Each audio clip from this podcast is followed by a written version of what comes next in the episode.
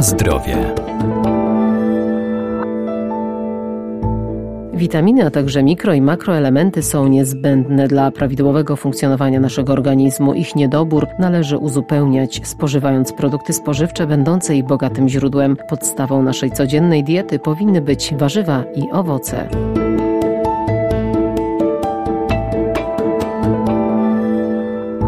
Owoce i warzywa dostarczają wielu cennych składników odżywczych, a większość z nich ma prawdziwe właściwości lecznicze. Są też bogactwem witamin, w tym tej najważniejszej dla naszego systemu odpornościowego witaminy C, której człowiek nie wytwarza sam i musi ją dostarczać każdego dnia. W dobie ewolucji nasz organizm zatracił zdolność autosyntetyzowania tej witaminy i musimy po prostu każdego dnia dostarczać ją z produktami spożywczymi. Dr Iwona Szot, Uniwersytet Przyrodniczy w Lublinie. Jeżeli chodzi o owoce, to tutaj zawartość witaminy C jest różna w zależności od gatunku. Mamy owoce takie jak jabłko, gdzie tej witaminy C jest stosunkowo mało, ale przez to, że spożywamy tych owoców dość dużo, to są one cennym źródłem witaminy C.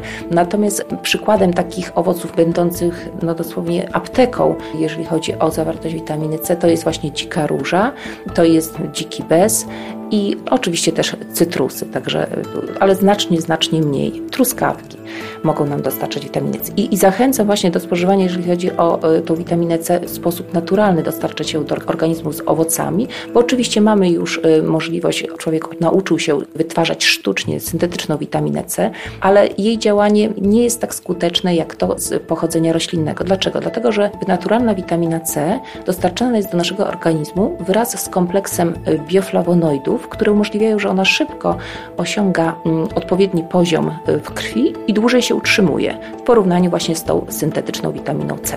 Warto spożywać owoce ze względu na zawartość witamin. Witaminy zostały wykryte przez Polaka Kazimierza Funka, który wyodrębnił z łusek ryżowych substancję, która zapobiegała bardzo groźnej chorobie beriberi.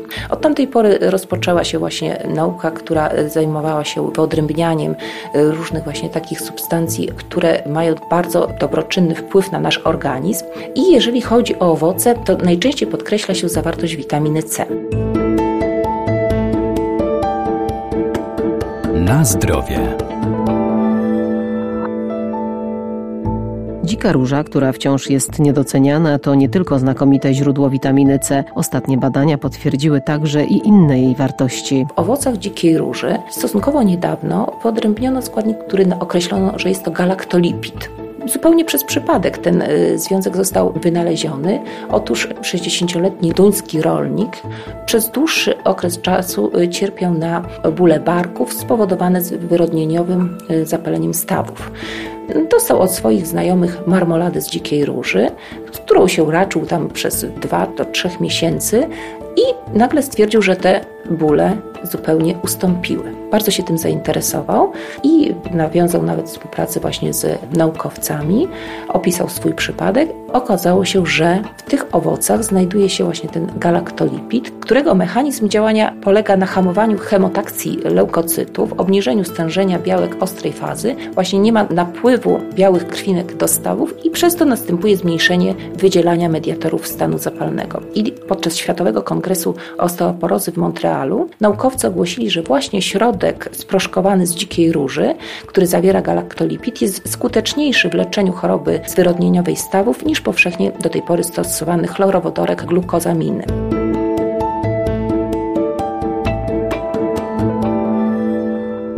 Najbardziej wartościowe będą owoce sezonowe. Czarna porzeczka zwiększa odporność na niepożądane ustroje, na urodę jędrność skóry, estetyczny wygląd paznokci czy włosów. Wpływa na przykład truskawka zwana bombą witaminową i owocem piękności, zaś jabłka i borówki pomogą, gdy odczuwamy zmęczenie i potrzebujemy skutecznego zastrzyku energii.